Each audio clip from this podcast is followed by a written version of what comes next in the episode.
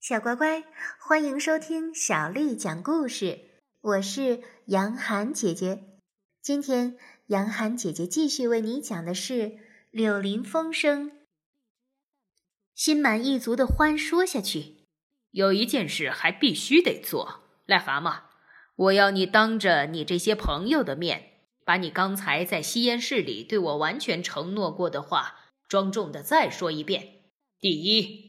你对你的所作所为感到后悔，知道这些所作所为的愚蠢了吗？好半天没有声音，癞蛤蟆无可奈何的这边看看，那边看看，而其他几位肃静的等待着。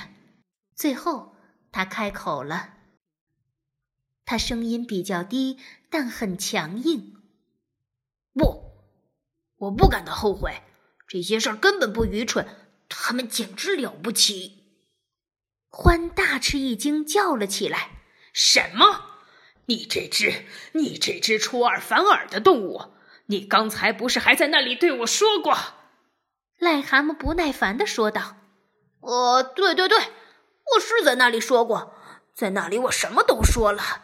你说的那么有道理，亲爱的欢，说的那么感人，那么有说服力。”你把你所有的看法说的那么惊人之好，在那里你可以要我怎么就怎么，这你知道。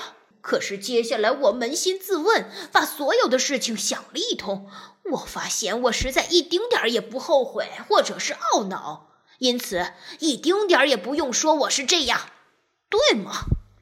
欢说：“这么说，你不答应永远不再碰汽车了？”癞蛤蟆加重口气说：“当然不答应，正好相反，我真诚的保证，我只要看见第一辆汽车，噗噗，我就坐上它走了。”河鼠对鼹鼠说：“我不是对你说过了吗？”欢站起来斩钉截铁地说：“那很好，既然你不肯听我们劝，我们就要试试看，用武力能够做到点什么。”我一直担心会走到这一步。你曾经常常请我们三个来和你住在一起，请我们住在你这漂亮的房子里。那好，癞蛤蟆，我们现在就来住。等我们把你改好了，我们可以走。但是这以前我们是不走的。你们两位把他带到楼上去，锁在他的卧室里，然后我们再来商量一下怎么办。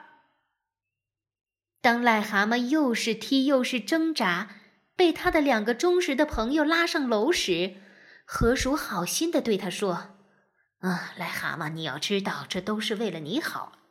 你倒想想啊，等你完全克服了这种这种使你痛苦的毛病以后，我们大家在一起会过得多么好玩啊！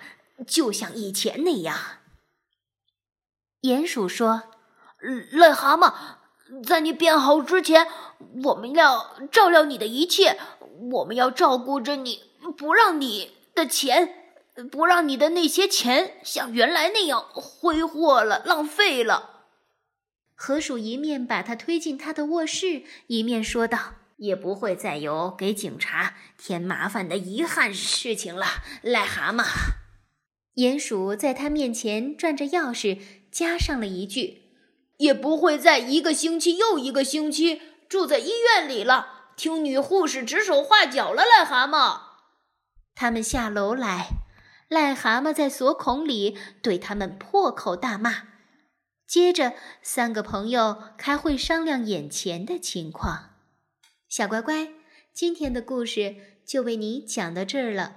如果你想听到更多的中文或者是英文的原版故事，欢迎添加小丽的微信公众号“爱读童书妈妈小丽”。接下来的时间，我要为你读的是唐朝诗人杜牧写的《山行》。远上寒山石径斜，白云生处有人家。